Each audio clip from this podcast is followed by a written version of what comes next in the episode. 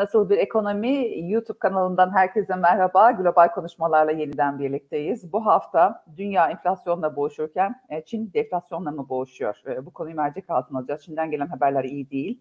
Ee, yine her hafta olduğu gibi Vahap Muyyar, Servet Yıldırım, Abdurrahman Yıldırım, Şeref Oğuz ve e, kim unuttum Hakan Güldağ. Hep birlikteyiz. Herkes merhaba diyor. Ee, izleyicilerimize de merhaba diyoruz. Evet sesler geliyor. Merhabalar, merhabalar. Bir ses duymadan merhabalar. nedense içim rahat etmiyor genel anlamda ama herkesin sesi evet. yerinde, keyfi yerinde. Evet. Güzel bir yayın olsun diye başlayalım. Ee, izleyicilerimizden de yine görüş ve öneriler, sorular hepsini bekliyoruz. Konu çok mühim bir konu. Çin olunca e, hem nüfus nedeniyle hem de ekonomiye, dünya ekonomisine katkısı nedeniyle e, ciddi anlamda e, ürperiyor insan. Gelen rakamlar pek iyi değil. Daha önce emlak balonu e, bu Evergrande'yi konuşmuştuk. Şimdi benzer bir sorunla gene boğuşuyor. Daha dört kat büyüklüğündeki bir e, emlak piyasasındaki şirket yine e, zorda. Ama asıl konu bu deflasyon konusu. E, enflasyonla boğuşuyoruz. Onun üzerine e, birçok program, hatta bizim en önemli sorunlarımızdan biri e, enflasyon Türkiye için de geçerli. E, Amerika'dan da yeni geldi veriler. Yine e, yıllık enflasyonda bir e, tırmanış var. E, diğer taraftan biz bir türlü kontrol altına alamadık içeride. E, ama e, özellikle e, Çin'e baktığımızda Çin'de e, gelen veriler, en son açıklanan veriler e, deflasyonu işaret ediyor. Deflasyon ne demek? E, fiyatlarda genel düşüş. Normalde iyi bir şey. Yani bizim gibi enflasyonda boğuşan ülkeler için ama işte Japonya örneği gösteriliyor. ama Çin'le kıyaslanabilir mi? Bunu da bir konuşmak lazım. şimdi bu konuyu Abdurrahman Bey önerdi. Dolayısıyla Abdurrahman Bey ile başlamak istiyorum. bir de tabii hani işin önce kökenine inip Çin'deki sorun bu deflasyon sorunu nereden geliyor? Nasıl bu noktaya ulaştı? Önce aslında birazcık öyle bir e, perspektifle açalım isterseniz. E, sonra şimdi Çin çok büyük bir ekonomi olduğu için bir de imalat tarafında da yoğun üretim merkezi olduğu için tabii ki Çin'deki bu olay herkesi etkileyecek, dünyayı etkileyecek bir olay. Dolayısıyla nasıl etkileri olur hem Türkiye hem de dünyanın diğer ülkeleri için e, nasıl etkiler yaratacak bunları da konuşacağız. Abdurrahman Bey önce bu Çin sorunu yani deflasyon sorunu e, e, nereden nereden kaynaklanıyor? Şimdi e, Çin sorunu aslında e, fazla kapasiteden kaynaklanıyor. Yani ekonominin e, fazla arzından kaynaklanıyor diyelim. Çin'in durumu neydi? Dünyanın fabrikası durumundaydı. E işte dünya imalat sanayinin yüzde 28'ini e, yapabilen, üretebilen ve bunu dünyaya ihraç eden, kendi ülkesinde daha az tüketen bir ekonomiden bahsediyoruz e, işte kişi başına geliri 10 bin doları daha yeni geçmiş ama nüfus olarak çok büyük e, dünyanın en kalabalık ülkesi. Dolayısıyla dünyanın da tüketim merkezi aynı zamanda. E, böyle baktığımız zaman şimdi burada devasa e, kapasiteler yaratıldı. İşte e, çeşitli sektörlerde, çeşitli şehirlerde e, yani dünya üzerinde görülmeyen şekilde büyük kapasiteler, geniş kapasiteler bütün dünyanın ihtiyacını karşılayabilecek ve bütün detaylara inebilecek şekilde böyle üretim planlaması ve kapasitesi ortaya konuldu. Ancak e, 2013 yılından itibaren Çin'de e, işte bir iç tüketimi artırma hedefi programı ortaya konuldu ki işte bu o, ihracatla büyüyen ekonomiyi zaman içerisinde daha dengeli hale getirelim ve dünyaya olan ihracat bağımlılığımızı da kısmen azaltalım. E, çünkü dünya da bu işten hoşnut değil. E, yani biz de çok müzdaripiz. İşte sattığımız ürün ya da ihraç ettiğimiz şey 4 milyar dolar, ihra, e, ithal ettiğimiz 40 küsür milyar dolar. Yani 10 katından fazla ithal ediyoruz Çin'den. E, dolayısıyla e, bu programı koydular, ortaya koydular ama 2013'ten itibaren çok iyi yürümedi. Yani başaramadılar e, yurt içi talebi canlandıramadılar. Aslında arada bir e, işte hafta sonu tatillerini iki buçuk güne çıkarttılar. Hani insanlar daha fazla yesin, tozsun, harcasın diye. Ondan sonra çocuk sayısını e, işte birden ikiye çıkart, ikiye bir çıkarttılar, serbest mi bıraktılar bilmiyorum ama yani birle olan sınırlamayı kaldırdılar. E, ama hala orada demografi e, daralmaya devam ediyor. Yani büyüme yönüne dönmedi. Çocuk sayısı artmadı. Dolayısıyla üzerine bir de şey geldi. Bu pandemi. Pandemi ilk önce orada çıktı. En geniş nüfus olarak da işte ve devletin her alanı e, düzenleme e, gibi bir alışkanlığı da olduğu için en önce kapanan ekonomi ve sonunda en son açılan ekonomi haline geldi. E, dolayısıyla 3 yıllık bir kapalı dönem ve o, o sırada işte evlerine kilitlenen insanlar, sokakta yakalanıp getirilip zorla hakikaten evlerine lehimlenerek hatta yani dışarı çıkmamak üzere şey edilen e, insanları gördük ekranlarda. Dolayısıyla burada e, herhalde insanların biraz da şeyi e, bozuldu, psikolojisi de bozuldu.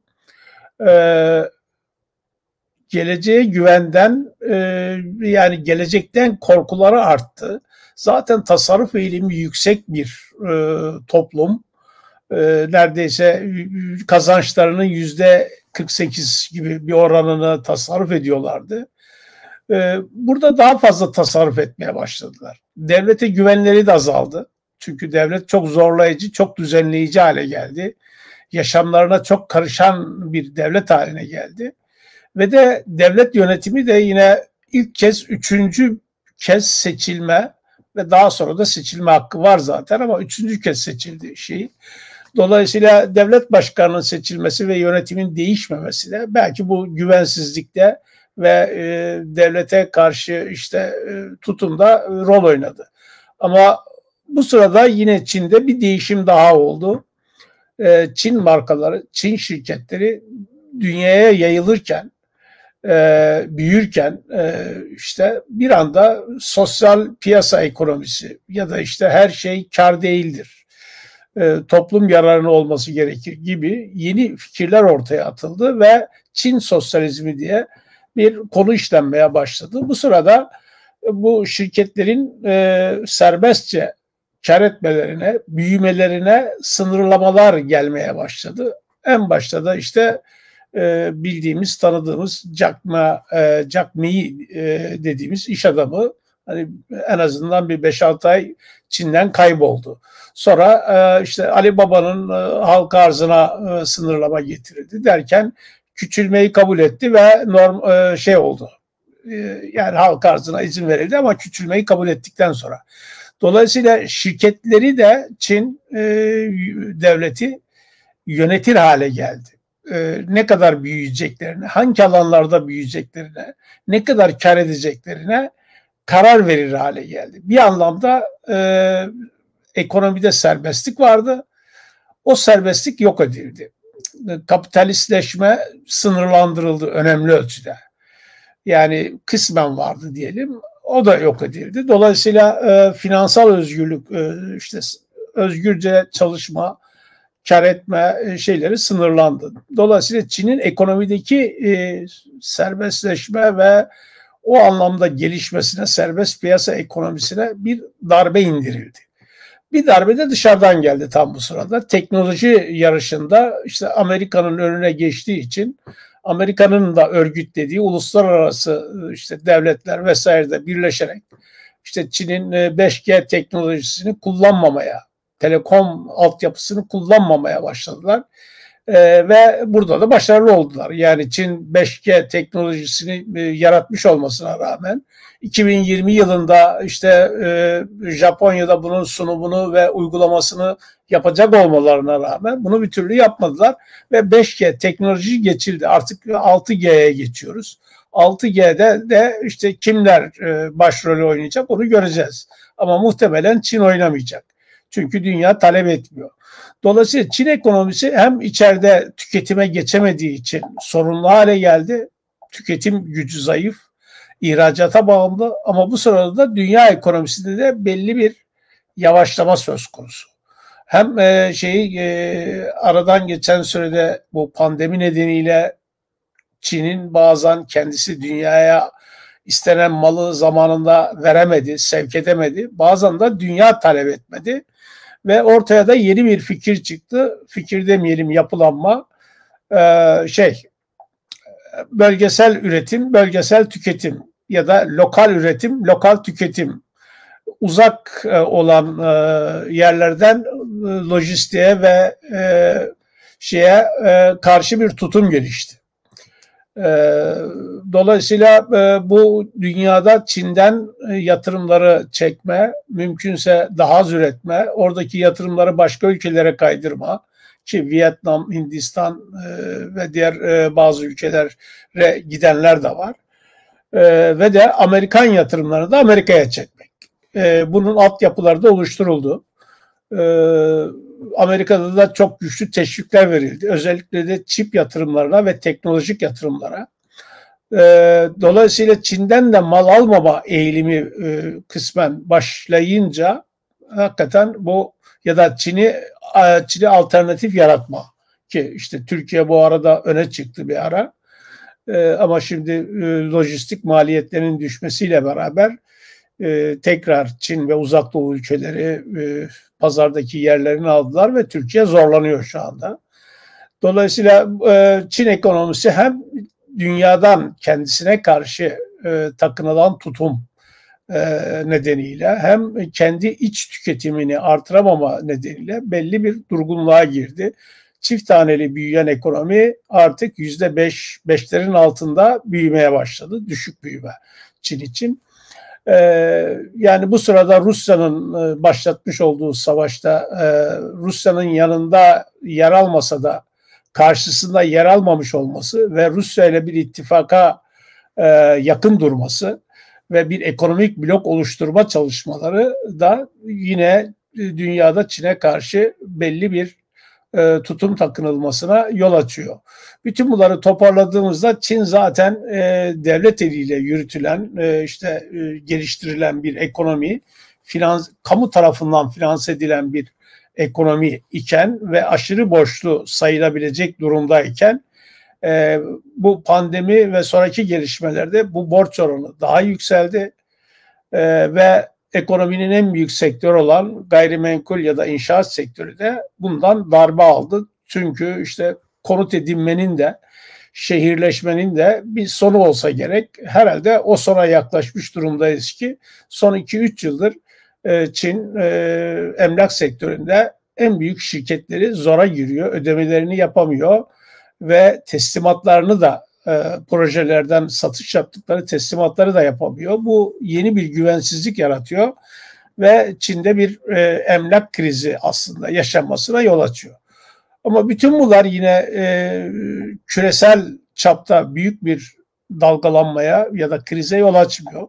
Sebebi Çin devlet e, eliyle ekonomisi yönetilen, denetim altında olan, her aşaması denetlenen bir ekonomi durumunda. Dolayısıyla bu denetleme ve sıkı düzen içerisinde e, büyük şirketlerin batışı da diyelim devletin iznine ve e, şeyine tabi.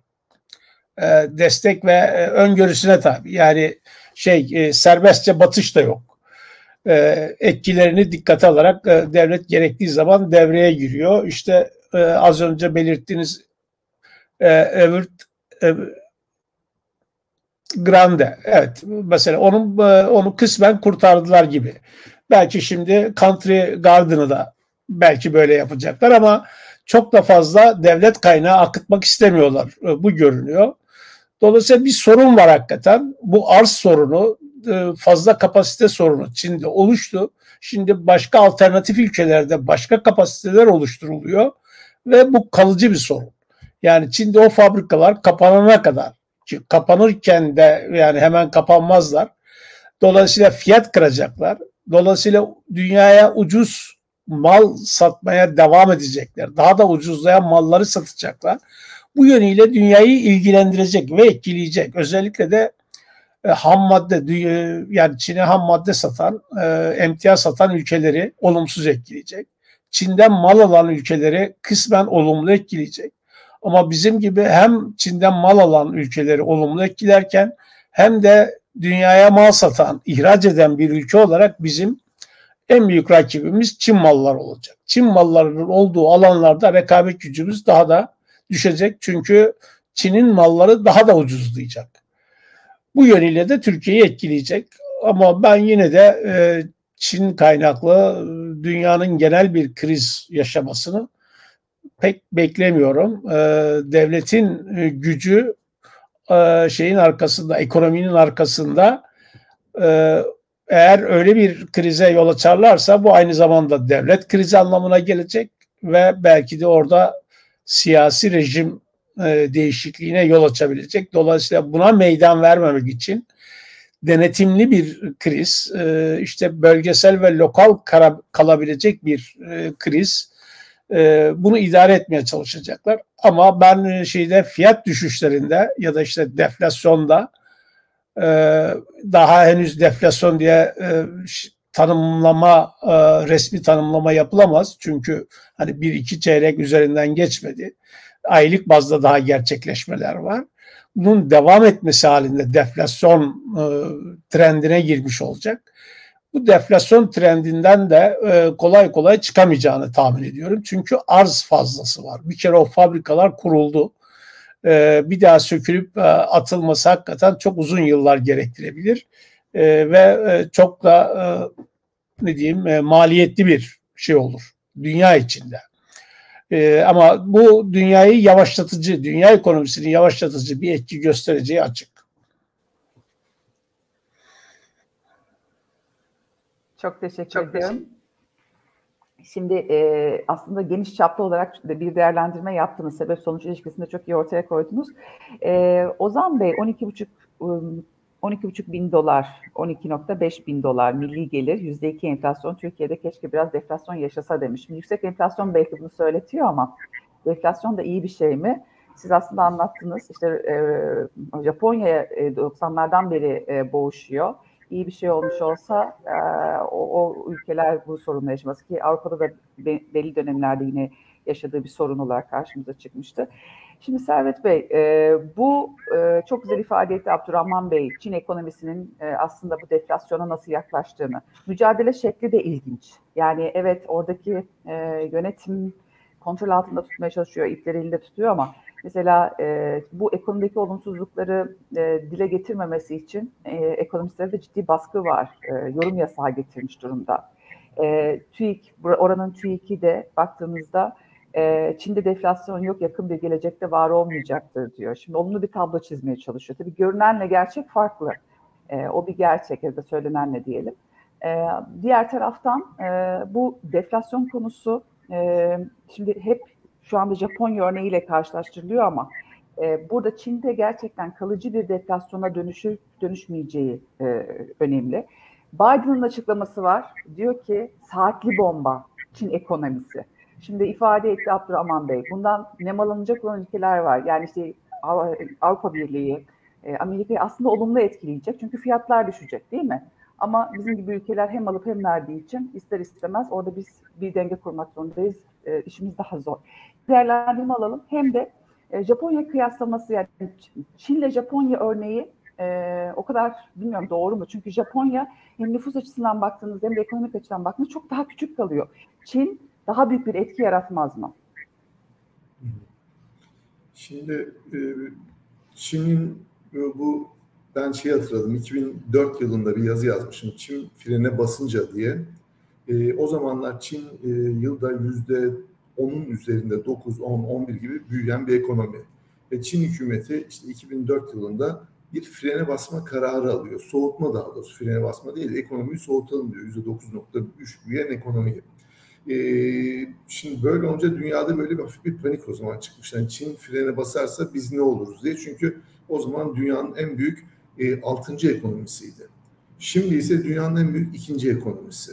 İşte o zaman e, ülkeler hepsi hesap yapıyordu. Yani Çin'in frene basmasının etkisinde. Çünkü Çin o dönemde ekonomik şişkinliğin bir kısmını gidermeye çalışıyordu sert iniş yapmayayım. İleride bu iş beni bir sert inişe götürmesin. Bir yumuşak inişle ben bu işin içinden çıkabilir miyim diye Çin o şeyi yapıyordu. E, ve yüzde altın üzerinde altına inmiş bir Çin ekonomisini ise kimse düşünemiyordu. Yani Çin ekonomisi büyüme hızı yüzde altının altına gelirse bu, dünya çapında bir felaket olur diye. Zaman içerisinde bunu da gördük. Çin altının altında büyüdü ve e, olumsuz etkisi oldu. Çünkü Çin çok böyle etkileşimi olan bir ülke, e, ekonomi. Dünyanın Abdurrahman dedi, dünyanın üretim üssü, fabrikası diye anılan bir şey. Ama tabii Çin'in yavaş büyümesinin avantajları da var. Çin dünyadaki kaynakların önemli bir bölümünü tek başına tüketiyor. İşte dünyadaki petrolün yüzde işte onuna yakın kısmını sadece Çin e, e, tüketiyor. Dolayısıyla Çin ne kadar az büyürse dünyadaki kaynaklar üzerinde o kadar daha az baskı oluyor. Bu işin olumlu tarafı. Ama bir de diğer tarafa baktığımız zaman Çin birçok şirket Çin'deki e, daralmadan ya da soğumadan etkileniyor. Şimdi Amerika'da 3-4 gündür hisse senedi fiyatlarına bakıyorsunuz. Tesla, işte Starbucks, işte Nike bunun gibi şirketlerin hisse fiyatlarının e, olumsuz etkilendiğini görüyor. Yani Çin'e bağlı olarak buralarda da e, hisse fiyatlarına yansıyan bir kökleme var. Çünkü herkes bir şekilde bu Çin'deki soğumadan payını alacak. Çin'in biz şimdi bir zaman 900'dan aşağı inecek dedik, alttan aşağı inecek dedik. Çin'in hedefi bu yıl için yüzde beşlik bir büyümeydi. Şimdi rakamlar gösteriyor ki bu beş tutturulması zor bir hale geldi. Ve hani Çin'in e, ekonomideki ağırlığını işte Abdurrahman bahsetti. Dünyanın en büyük ikinci ekonomisi. Toplam gayri safi yurt dışı hasılayı dünya 100 alırsak bunun 18 tek başına Çin demek. E, şimdi e, Çin'de e, sen bahsettin. Dedin ki e, Çin'in e, bundan nasıl baş edeceğine dair işte herkes onu bekliyor. Şimdi şu ana kadar atılan önlemlerle ilgili yorumlara bakıyorum. Çin hükümeti oldukça ürkek davranıyor. Sert önlem yok. Bir faiz e, indirimi yaptı e, beklenmenin faiz indirimi ama diğer aksiyonlara bakıyorsunuz. Çin'in orada ürkek kaldığı gibi yorumlar var. Sabah bir yorum okumuştum. O da diyor ki Çin hükümetinin diyor mevcut Çin hükümetinin önceliği artık Eskiden biliyorsunuz ekonomik büyüme Çin'in en büyük önceliği. Ekonomik büyümeye işte herhangi bir zarar gelmesin. Çin bütün kurgusunu buna göre yapıyordu. Çünkü ekonomik büyüme sayesinde Çin o büyük nüfusuna istihdam yaratacak ve böylece iç huzuru, iç barışı sağlayacak. Aksi takdirde iç huzuru, iç barış e, bozulur diye bir endişesi vardı. Şimdi o yorumlarda diyor ki artık ekonomik büyümeye vurgu yapmayı bırakmış. Bunun yerine daha farklı e, işte teknolojik sürdürülebilirlik, işte Amerika'nın teknoloji baskısından dolayı ya da diğer politik şeyler daha ön plana çıkmış diye bir e, değerlendirme var. Bu olmuş olabilir. Yani Çin yavaş yavaş e, daha farklı düşünmeye başladı. Çin artık vurgusunu bundan sonra bildiğimiz gibi o bildiğimiz imalat sanayi değil, yeşil ekonomiye, dijital ekonomiye, e, yarı iletken e, imalatına, işte diğer teknoloji, yüksek teknoloji ürünleri e, imalatına yapıyor. Çin'deki e, yılın işte şu ana kadar olan dönemki büyüme rakamlarına bakıldığı zaman imalat sanayindeki büyüme, üretim artışı yüzde 3.8. Ama yüksek teknoloji ürünlerdeki büyüme yüzde 7.4. Dolayısıyla iki katından fazla. Çin'in vurgusu artık eskisi gibi böyle düşük şeyleri üretmek yerine daha yüksek teknolojili işte yeşil ekonomi varsa Çin burada önemli bir oyuncu olmak istiyor. Dijital ekonomi varsa Çin burada önemli bir oyuncu olmak istiyor. İşte çipleri falan Çin'de üretim ne olduğunu gördük. Dolayısıyla Çin'in o da yavaş yavaş e, değişiyor. Çin artık artık böyle gayrimenkul ağırlıklı, gayrimenkul geliştirme ağırlıklı şeylerden diğer alanlara kaymaya çalışıyor. Yani Çin'de yaşanan aslında bir dönüşüm. Deflasyon olur mu? Büyük ihtimal bu bir e, çünkü Çin'de enflasyon zaten yüksek değil. Bir geçici bir dönem bir deflasyon yaşanabilir. Japonya gibi yıllarca sürecek bir deflasyon Çin'in büyüme dinamiğiyle çok mümkün görünmüyor. Her ne kadar Çin yavaş yavaş bu özelliğini e, çevredeki ekonomilere, başta Vietnam olmak üzere yavaş yavaş kaptırsa da Çin bir anda böyle işte oyun dışında kalabilecek bir oyuncu değil. Tam tersine daha global olarak genişleyen birisi. Onun için kısa süreli bir deflasyon olabilir ama e, çok uzun süreli olacağını e, düşünmüyorum, yani, zannetmiyorum ben. E, bunun diğer ekonomilere etkisinin olduğu bütün dünyadaki ekonomiler şimdiki bu deflasyondan bir şekilde etkilenir diye düşünüyorum. Bunu zaten ayrıca konuşuruz. Ee, yalnız mücadele şekli e, açısından baktığımızda sene başında mesela e, para basmak Çin'in e, en önemli yaptığı aktivitelerden bir tanesiydi ama onun da Amerikan borsalarına aslında yaradığını gördük. Yani elinde de çok fazla herhalde materyali yok. Ee, yani bu deflasyonla mücadele açısından baktığımızda. Bu pandemi sonrasında girdiği krizin sonuçları mı diye de sorgulanıyor bir yandan. Yani daha biraz da erken de olabilir. Bu Çin'in işte planning toplantıları falan var. Galiba bu üçüncü çeyrek toplantısı yapacak. Bu tip kararlar orada orada alınıyor. Yani sadece bu iş para basma değil.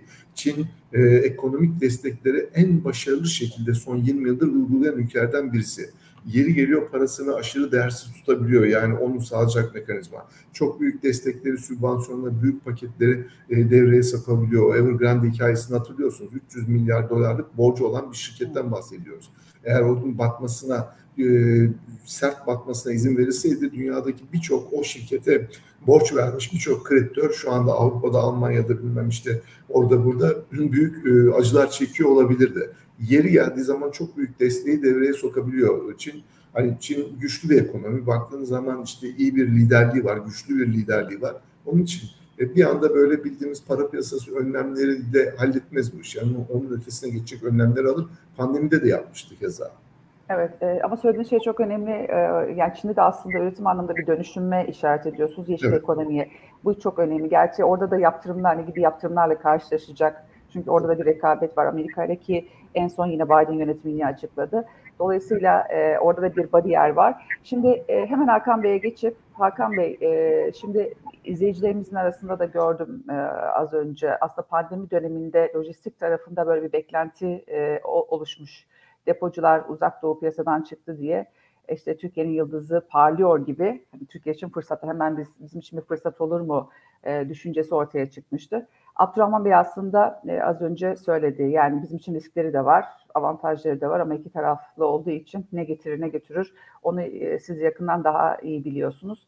Dolayısıyla hani bu sonuçta ciddi bir sorun ama e, Serhat Bey'in söylediğinden anladığım yani bu sürekli sürekli olacak bir şey değil çünkü çok büyük bir ekonomi için. Bunu atlatacak gibi algılıyorum bir şekilde kontrollü e, giderse.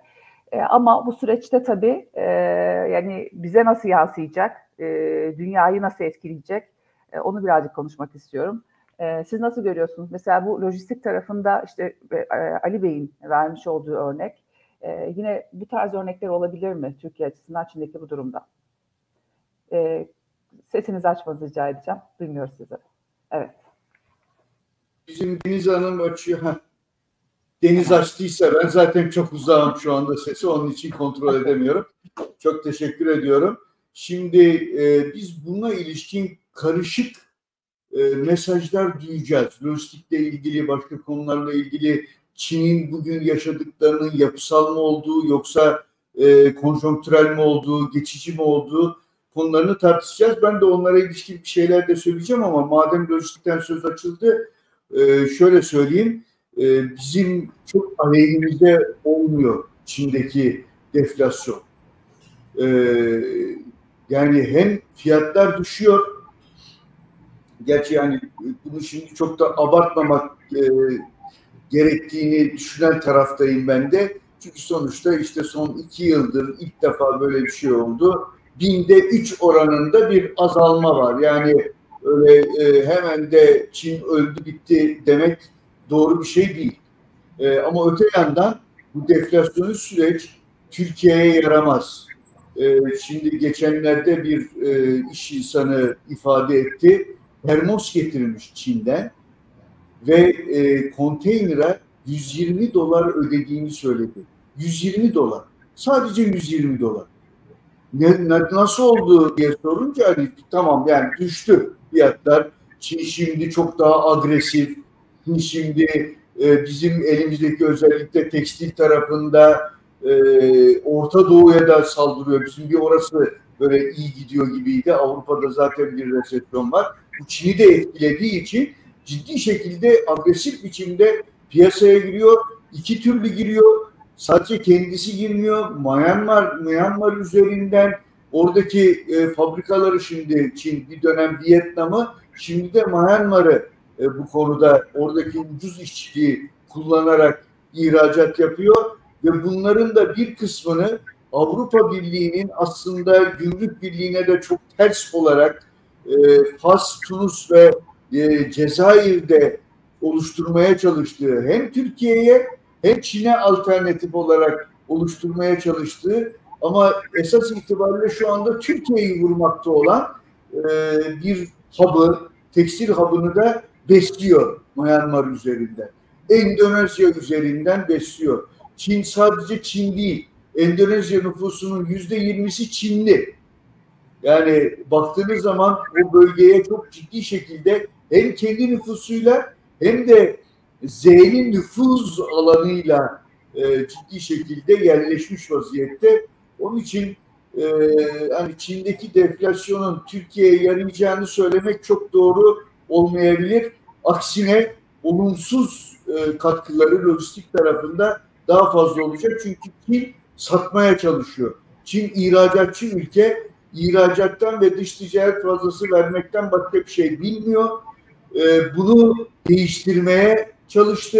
Hatta bunu epey bir zamandır yapmaya çalışıyor. Ta ÇKP'nin 19. kongresinden 2017'deki 19. kongresinden itibaren Çin iki şeyi birlikte yapmaya çalışıyor. Bir, kendi iç pazarını büyütmeye çalışıyor. Sadece dışarıya e, dayalı bir e, ülke yani bir ekonomi olmaktan çık çıkmaya çalışıyor. Affedersiniz. Ve aynı zamanda o ÇKP'nin 19.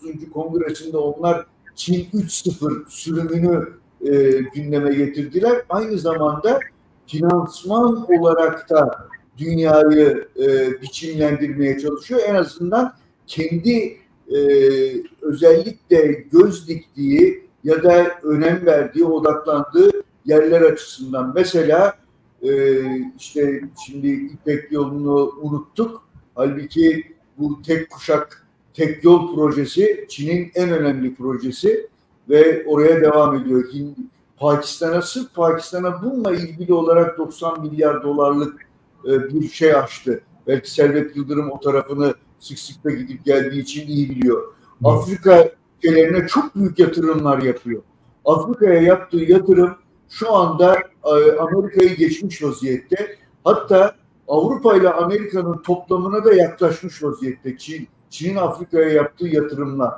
Ee, yani e, Amerika daha yeni buraya işte 60 milyar dolarlık yeni fonlar filan böyle onlar da e, biraz geç uyandılar. Yeni fonlarla e, orada mücadeleye devam etmeye çalışıyorlar ama Çin şu anda e, Afrika Birliği'ne üye 51 Afrika ülkesinin 50'sinde bir numaralı ticaret ortağı. Bu 50'sinin bir numaralı ticaret ortağı. Yani öyle e, Çin'in böyle birdenbire yok olacağını ya da büyük sıkıntı yaşayacağını söylemek çok doğru değil. E, doğrudur. Şu anda dünya ekonomisi 105 e, trilyon dolar. Bunun e, 19.4 trilyonu Çin ekonomisinden kaynaklanıyor. 26.9 trilyonu da Amerikan ekonomisinden kaynaklanıyor.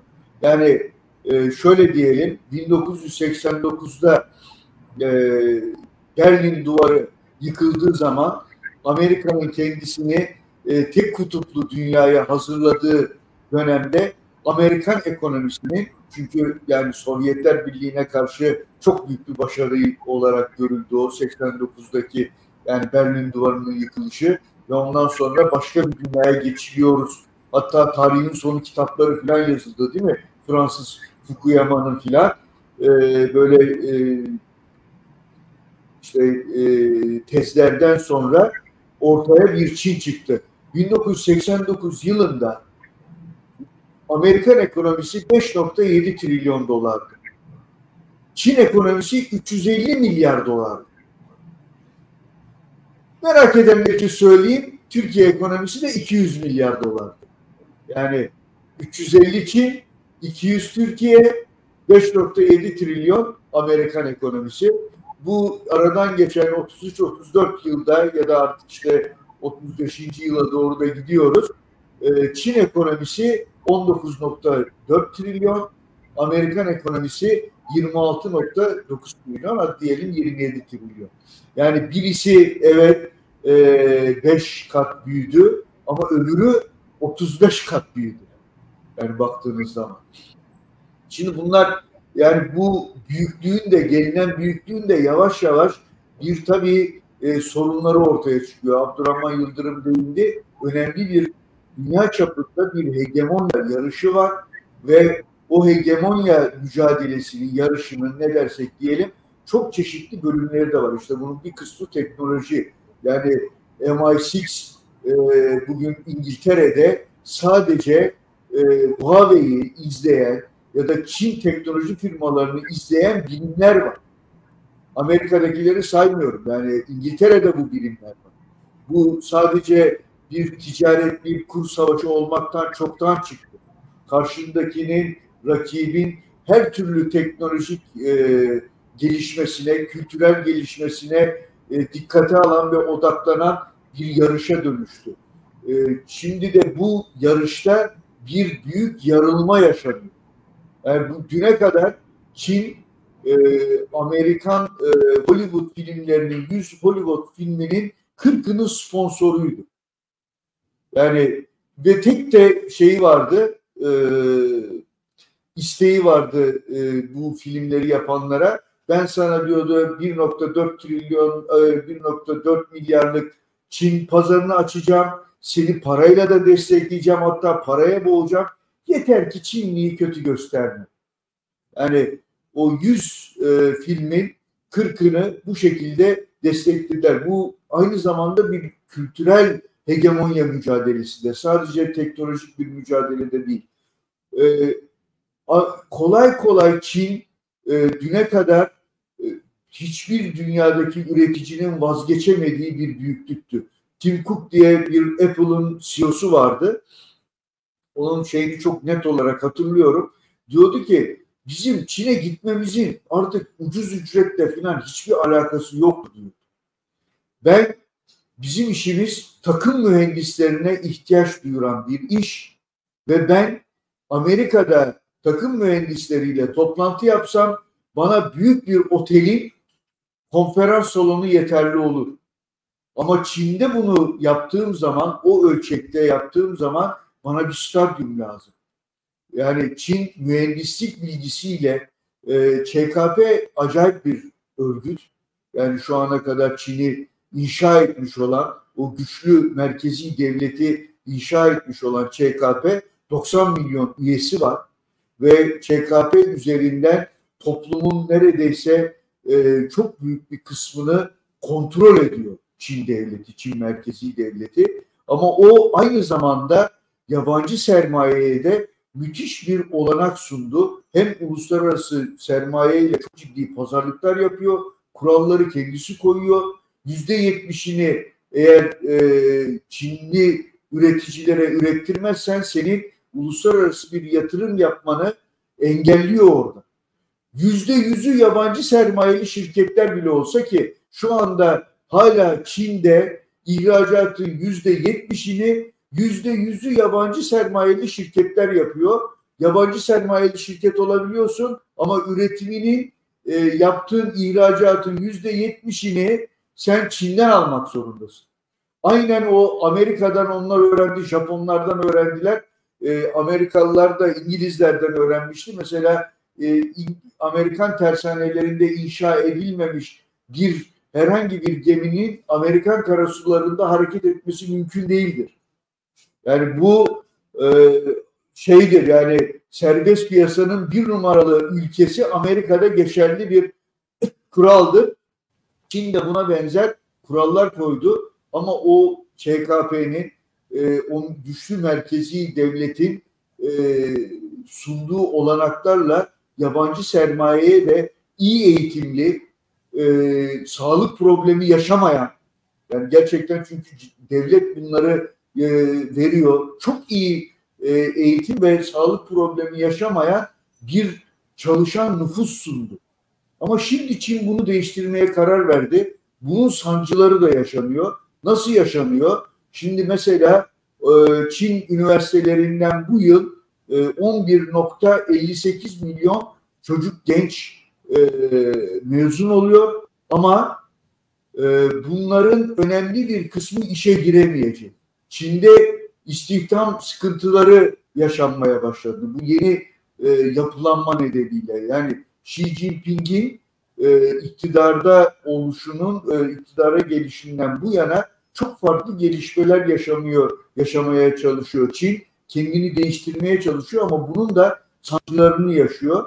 Ben bunların bir tezahürü olarak görüyorum. Artık Çin eskisi kadar hızlı büyüyemeyecek.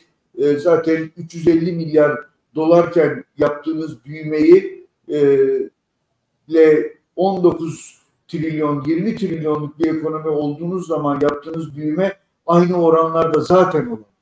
Bunların getirdiği bir takım sıkıntılar var ama Çin bu deflasyonu bir konjonktür e, olarak şu anda yaşıyor. Bu yapısal bir sorun olarak görülebilir. Yeterli elde malzeme yok, yeterli elde gösterge yok.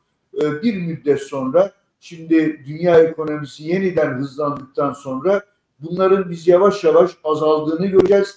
Çünkü artık e, G7 ülkeleri ile e, BRICS ülkelerinin baktığımız zaman büyüklükleri de birbirine e, yaklaştı. Hatta BRICS son dönemde son 2002'den 2022'den bu yana G7'nin toplam büyüklüğünü geçmiş vaziyette trilyon dolar olarak. G7 e, 37 trilyon dolar e, dünya ekonomik büyüklük içerisinde yeri 37 trilyon dolar. E, BRICS'in 38 trilyon dolar. Böyle bir yere doğru geldi bu iş ve tabii Hindistan'ın büyümesinin filan da bunda e, etkisi var. Ama esas gene Çin lokomotif orada. E, bütün bunları sindirmek çok kolay değil. E, yani baktığın zaman şu anda Çin e, dört tane Almanya ediyor. Yani e, ve a, yedi tane Hindistan ediyor. Yani bu ekonomik büyüklüğünde bazı sıkıntıları önümüzdeki süreçte e, yaşanacak gibi görünüyor. Bir bu. İkincisi de dünyada biraz önce Servet Yıldırım söyledi. Büyük bir dönüşüm var. Bu büyük dönüşüm üzerinden yeşil ekonomi üzerinden e, yeşil teknolojiler ki her birisi arge yoğunluklu derin teknolojiler üzerinden de bir mücadele var. Batı aslında bunu kendisine yeni bir rekabet üstünlüğü yaratmak için ortaya koydu. E, fakat Çin de bu konuda çok hızlı bir gelişme gösteriyor. Yeşil ekonomi üzerinden, yeşil teknolojiler üzerinden alınan patent sayılarına baktığınız zaman Çin Amerika'nın hayli önünde. Almanya'nın hayli önünde. Yani böyle bir yere doğru da gitti. Ama e, o dönüşümü sağlamak da çok kolay değil. Büyük bir maliyet. Çünkü onu da belki göz önüne alarak Çin mesela 2050 gibi bir tarih belirlemedi. 2060 dedi. Net e, karbon yani sıfır karbon e, hedefine 2060 60'ta ulaşacağını açıkladı. Mesela Hindistan bunu 2070 yaptı. Biz daha iddialıyız 2053 diyoruz orada. Ama bütün bunların bir e, mücadelesi var. Bunların yarattığı bir takım ekonomik handikaplar var. Hegemonya mücadelesinin yarattığı ekonomik handikaplar var. E, Çin bunlarla mücadele ederken bazı konjonktürel sıkıntıları da dünya ekonomisiyle bağlantılı olarak yaşıyor. E, dünyada da bir e, dünya faiz e, arttırarak bununla mücadele ederken Çin farklı bir yola girdi. Çünkü ekonomisi yavaşladığı için, deflasyon yavaşladığı için Çin de faiz düşürmeye başladı. Bakalım devamı e, gelecek mi? Ama e, Ersin Özünce'den bir aktarımla bitireyim bu e, kendi konuşmamı. E, o onun da şahit olduğu bir uluslararası bankacılık toplantısında e, Amerikalılar ve Batılı ülkeler e, sürekli olarak özellikle Amerikan e, Fed'den bir temsilci e, bir an önce Yuan'ı devalüe etmeleri gerektiğini, Çin Çin'e baskı yaptığını, e, uluslararası ilişkilerin bunu gerektirdiğini e, söylerken e, pardon devalüe değil e, revalüe yani Çin Yuan'ın değerini arttırması gerektiğini söylerken Çinli Merkez Bankası yöneticisinin söylediği söz şu olmuş. Evet biz de e, Yuan'ın revalüe edilmesi gerektiğini biliyoruz. Bunu da yapacağız ama e, bunu ne zaman yapacağımıza 2000 yıllık bir devlet geçmişi olarak Çin farklı e, zaman dilimlerinde e, bunu e, karar verecektir. Biz sizin gibi 200 yıllık bir ekonomi değiliz. Biz 2000 yıllık bir devletiz diyerek, diyerek cevap vermiş. E, hakikaten Çin'in farklı bir işleyişi var e, ve şu anda da onu bugünkü e, kapitalist işleyiş içerisinde e, tam bir değerlendirmesini yapmak çok da kolay değil. Yani oradan biz bu zikzakları önümüzdeki süreçte de görüyor olacağız. Yani Çin'i sadece kapitalist e, kurallar çerçevesinde esas itibariyle onun içinde hareket ediyor olmasına rağmen e, değerlendirmek çok doğru olmaz. Çünkü işleyişi daha çok bu kapitalist serbest piyasa üzerinden değil bir yönetişim piyasa ekonomisi ama bir yönetişim üzerinden güçlü merkezi devlet üzerinden planlama üzerinden e, yürütüyor. Bu da kavramamızı da zorlaştırıyor. Yaşadığı sıkıntıları da bazen abartmamızı, bazen de belki de küçümsememizi beraberinde getiriyor. Benim değerlendirmelerim şimdilik böyle. Zaten çok da uzattım herhalde bana bir daha söz de gelmez. evet son 15 dakikamız 15 dakikamız kaldı. Bu arada evet. Şeref Oğuz'u gören var mı? Arada bir görünüyor, kayboluyor. Ee, Servet Biz lojistik, ben... diye konuşurken kendi bir bağlantı sorunu yaşıyoruz. Arada geldi gitti ama muhtemelen bağlanamayacak. Ee, eğer bir ben arayı doldurayım dedim. Geldiği yerden. Yaylı havasıyla. Evet. o, bir de bir de hava atıyor. Bende yok yok yok 100 megabitlik bilmem şey var. Taşınabilir bilmem cihaz var falan filan ama yok yemiyor. Evet. Artık Türk Telekom'dan mı kaynaklanıyor? Şeref Oğuz'un fazla teknoloji bilgisinden mi kaynaklanıyor bilmiyoruz. Evet bir şeye uğradı, kesintiye uğradı ama gelirse e, yine ona söz veririz. Ama Şeref Bey'in e, o sözünü de Hakan Bey kullanmış olsun. Evet. E, ama çok dolu dolu anlattınız. Bu hegemonya yarışı 2030'da işte hatta e, Amerika'yı geçeceği söyleniyordu Çin'in. E, şimdi işte bu e, yaşadığı sorunlar, Çin'in yaşadığı sorunlar bu dengeyi değiştirir mi? Hatta e, işte krizler ardından pandemi, e, dünya ekonomisi ciddi sorunlarla e, baş etmeye çalışıyor ama bu e, sorun e, şimdi baktığımızda 1929'daki gibi küresel bir bunalıma yol açar mı? Mesela Çin'in girdiği bu bunalım e, dünya ekonomisini buna götürür mü diye şimdi çok sorgulanıyor. E, bir de e, kim kazanacak? Yani şimdi Çin ve Amerika'nın arasındaki bu rekabette bir tarafta enflasyonla e, uğraşan, boğuşan bir ülke Amerika. E, diğer tarafta deflasyonla. Siz de çok güzel anlattınız. İkisinin de yöntem farklılıkları var. Faiz artış, faiz indirimi, işte ülke e, e, kontrolü. Dolayısıyla bunun e, kazananı kim olacak? İzleyici yorumları var. Bu böyle sürüp gider diyen izleyicilerimiz var. Tuğçe Hanım'ın güzel bir sorusu var. Deflasyonla uğraşmanın enflasyondan daha zor olmasının sebepleri nedir? E, aslında öyle midir? Enflasyonla mı mücadele daha zordur, deflasyonla mı mücadele daha zordur? Hani bunu da biraz e, sorgulamak lazım belki. E, tüketim alışkanlıklarını arttırmanın psikolojiyle ilişkisi yüzünden mi diye de bir e, yorum yapmış. Bu konuda hepinizin e, görüşünü merak ediyor. E, bir taraftan da biz hani etkilerini konuşurken e, sonuçta evet ucuz mal e, girince piyasaya e, bizim gibi ülkelerde işte yatırımları düşürecek e, dolayısıyla işsizliğe yol açacak. E, öyle bir sorun da yaratabileceği için bir e, panik havası oluşturuyor ister istemez.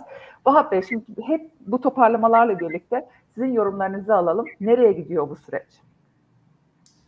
Şimdi ben hem e, baştan itibaren Abdurrahman Yıldırım'ı, Hakan Güldağ, Servet Yıldırım'ı dinlerken hem de bugün e, bizim gazetemizde, Ekonomi Gazetesi'nde e, Ömer Faruk Çolak'ın yazısını okudum. E, mutlaka görmüşsünüzdür sizde.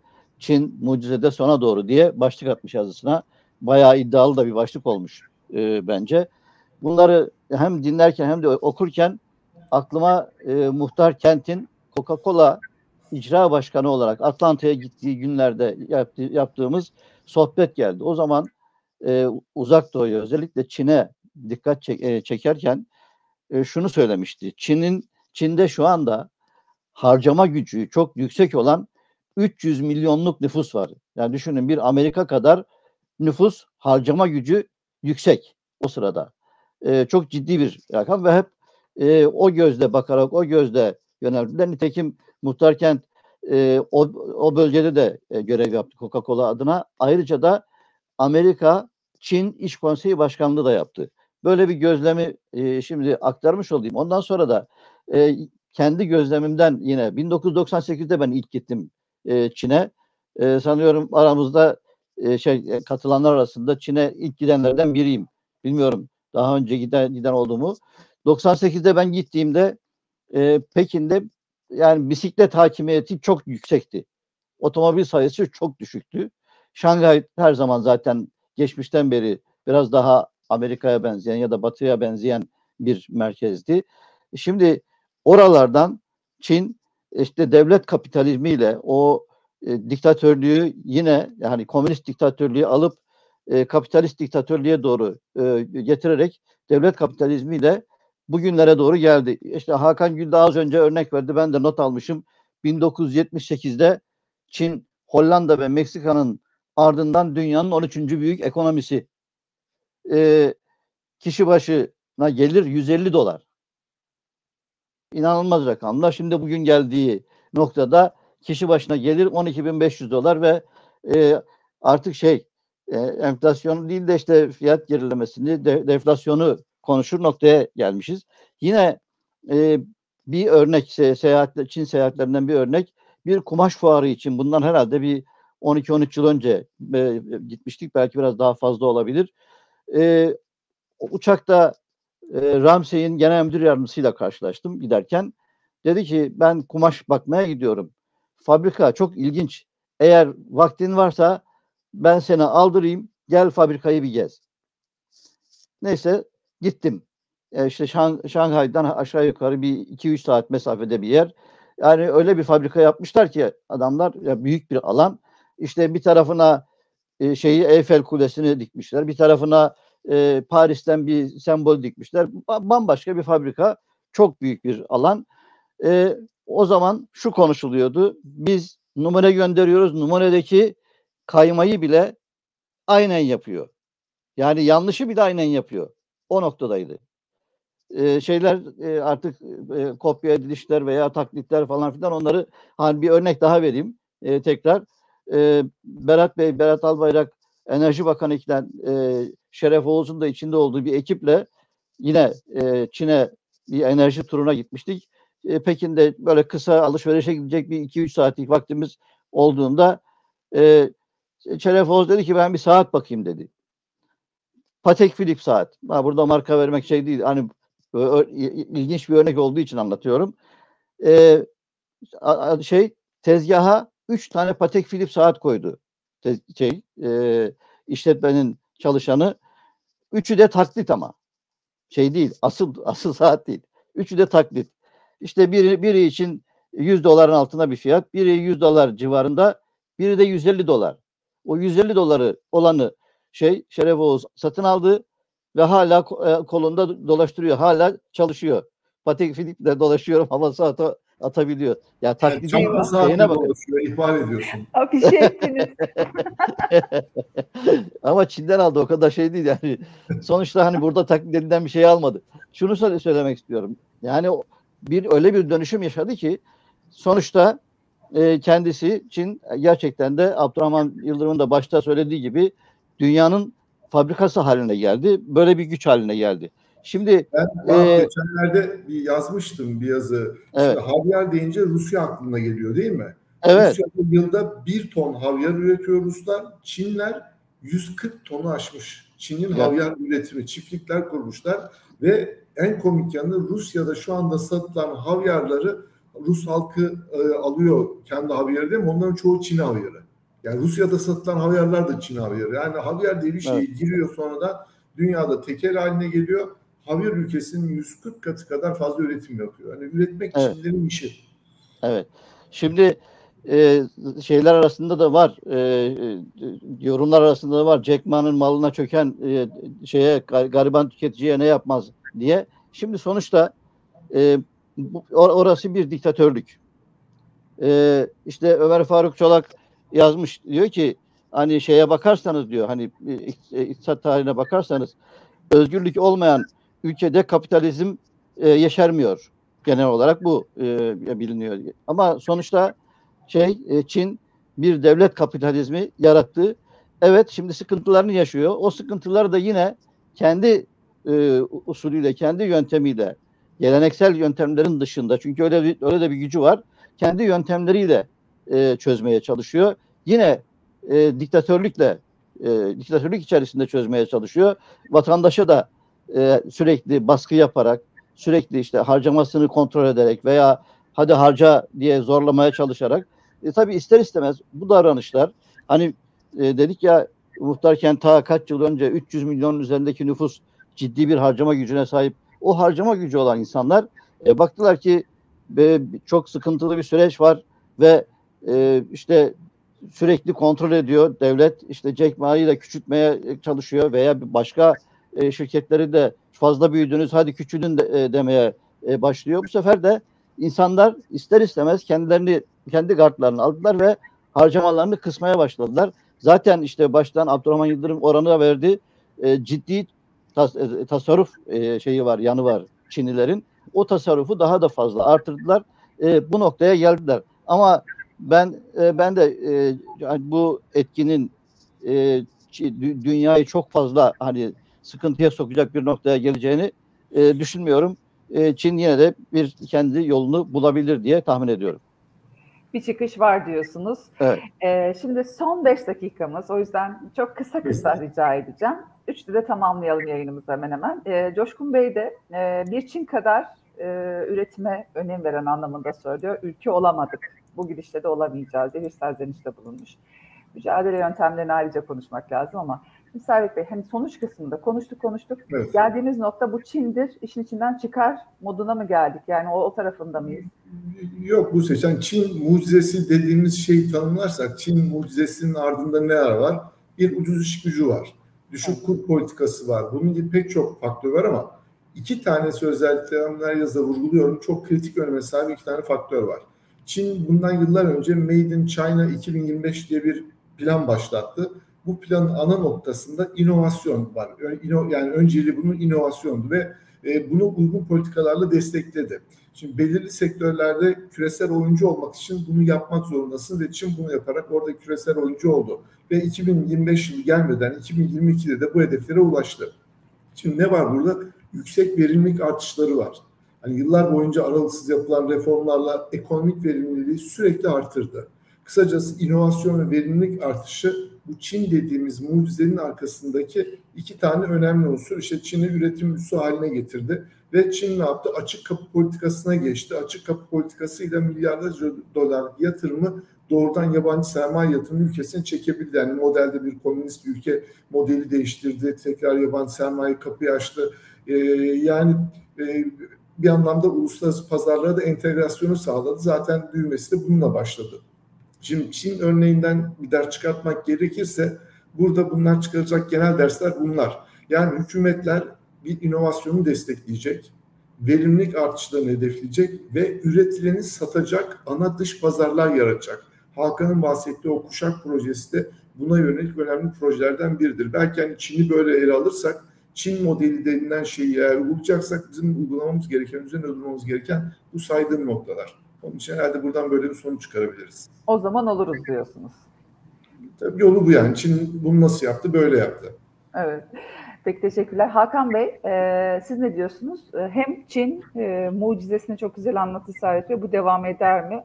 Hem de e, Coşkun Bey'in de söylediği gibi yani biz niye bu kadar olamıyoruz?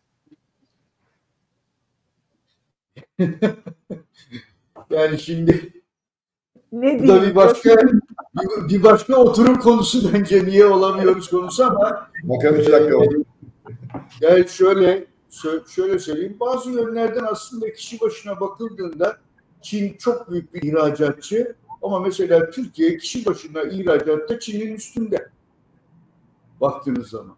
İlginç değil mi? Yani evet. kişi başına bakarsanız böyle.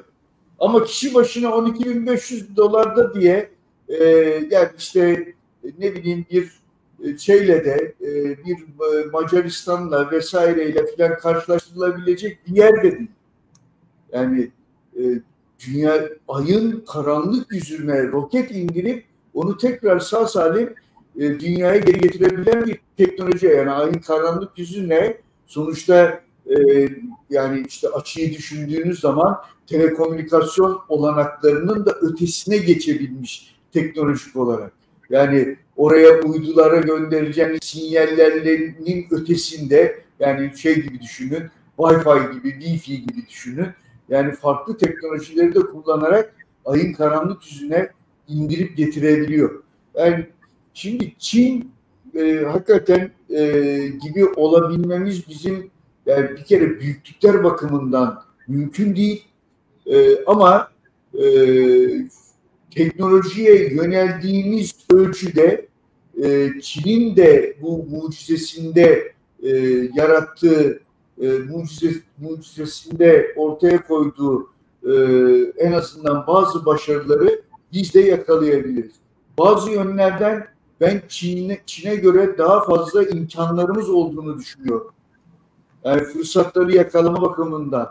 Bu e, her şeye rağmen Avrupa'ya yakınlığımız, büyük pazarlara yakınlığımız bakımından ve bugüne kadar Cumhuriyet e, döneminde bu topraklar üzerinde inşa ettiklerimiz bakımından eğer yeşil dönüşümü e, biz kendi sanayimizi yeşil dönüşümle intibak ettirebilirsek o yeşil dönüşümü Türkiye sanayisinin dönüşümünde iyi bir e, sıçrama tahtası olarak kullanabilirsek biz yani bir Çin büyüklüğüne erişmemiz hiçbir zaman mümkün değil ama e, Çin'in yarattığı ya da elde ettiği başarının en azından bir bölümünü elde etmemiz mümkün. Hatta bazı alanlarda onu geçmemiz de mümkün.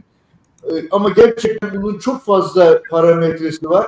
E, niye yapamıyoruzun bir e, yani cevabı benim açımdan e, planlama. E, biz 2012'de devlet planlamadan vazgeçtik. Oradan bu tarafa geçen seneler içinde de e, valla planlamayı uygulayan Çin çok daha hızlı büyüdü.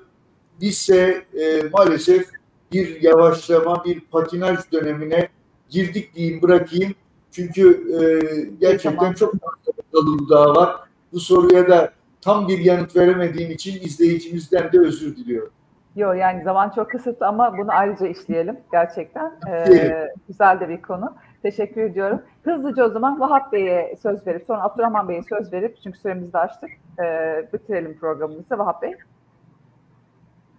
Evet. E, aslında e, Hakan Güldağ ilk e, konuşmasında e, konuyu dile getirdi. Çin dünyada kendi arka bahçelerini oluşturdu. Aslında şimdi Vietnam'ı biz e, Çin'in rakibi gibi görüyoruz. Hayır değil. E, aslında o, o Vietnam'a kayan üretim Çin'in bayağı ciddi kontrolünde kaydı diye biliyoruz. Yine Afrika aynı şekilde. Dolayısıyla e, Çin hani mucizesi kolay kolay öyle e, bu deflasyon ya da benzeri bir takım sıkıntılarla e, bitecek gibi değil. E, devam eder. E, mucizeyi e, yürütebilirler. Ama bütün hikaye şu e, evet e, diktatörlükle bu noktalara geldiler. E, o boyutta bir ülkeyi diktatörlük dışında yönetmeleri belki kolay değildi. E, ama şimdi biraz daha e, özgürlüklere doğru gitmeleri gerekiyor diye düşünüyorum. Burada keseyim. Teşekkür ediyorum Vahap Bey. Abdurrahman Bey? Ee, şimdi e, faiz indirerek bu o, deflasyonla mücadeleye ya da işte e, konut sektöründeki krize çare aramaya başladılar. Ama faiz indirimi ya da parasal önlemler yeterli olmayacak. Yani bütün parasal gevşeme ve faiz indirimlerini sonuna kadar yapacaklar. Ama yanında vergi indirimleri de gerekiyor. Vergi indirimleri yoluyla tüketimi teşvik etmek. Bir de gele, insanların geleceğe güvenini artırarak yine risk almalarını, e, birikim yapmamalarını, harcamalarını sağlamak. Bu arada çocuk sahibi olmayı serbestleştirmek önemli bir adımdı. Ama yani bu e, işte her aile için iki çocuk ve daha fazlası şeklinde olması lazım. E, dolayısıyla VAP'ın dediği bu ıı, özgürleşme bence belirleyici. Yani tüketimde de özgürleşme, yaşamda da özgürleşme. Kısmen buraya doğru gitmesi lazım oradaki işin. Diktatörlük biraz sert geliyor bana Çin için. Çünkü Komünist Partisi'nin işte 90 milyon üyesi olduğunu söyledi Hakan.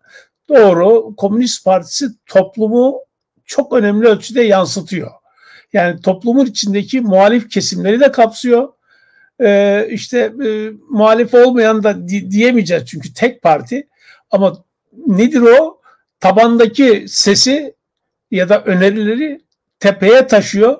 Tepedeki şeyi tabana taşıyabiliyor. Böyle bir zincir kurulmuş durumda. Ee, dolayısıyla tam diktatörlük sayılmaz. Yani diktatörlük e, ben yaptım oldu şeklindeki bir şey olarak algılıyorum. Orada vatandaş öneriyor, yönetilen öneriyor. Bu öneri hakikaten elden geçiyor, kabul ediliyor ve tekrar uygulamaya dönüşebiliyor.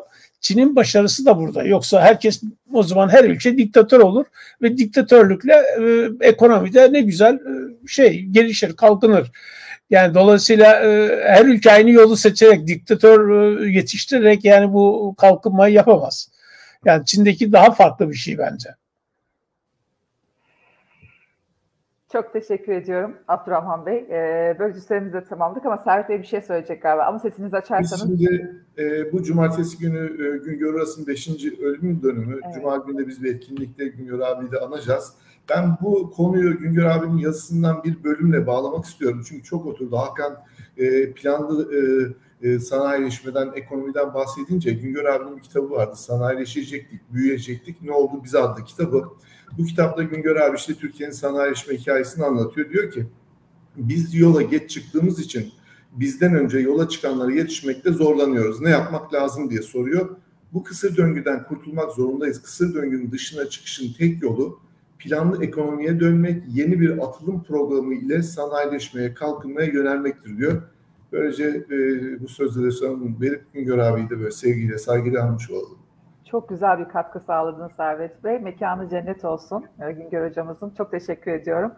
E, bu hafta, e, bu, bu hafta kadar bu diyoruz. kadar diyoruz. Görüşmek üzere. Görüşmek üzere.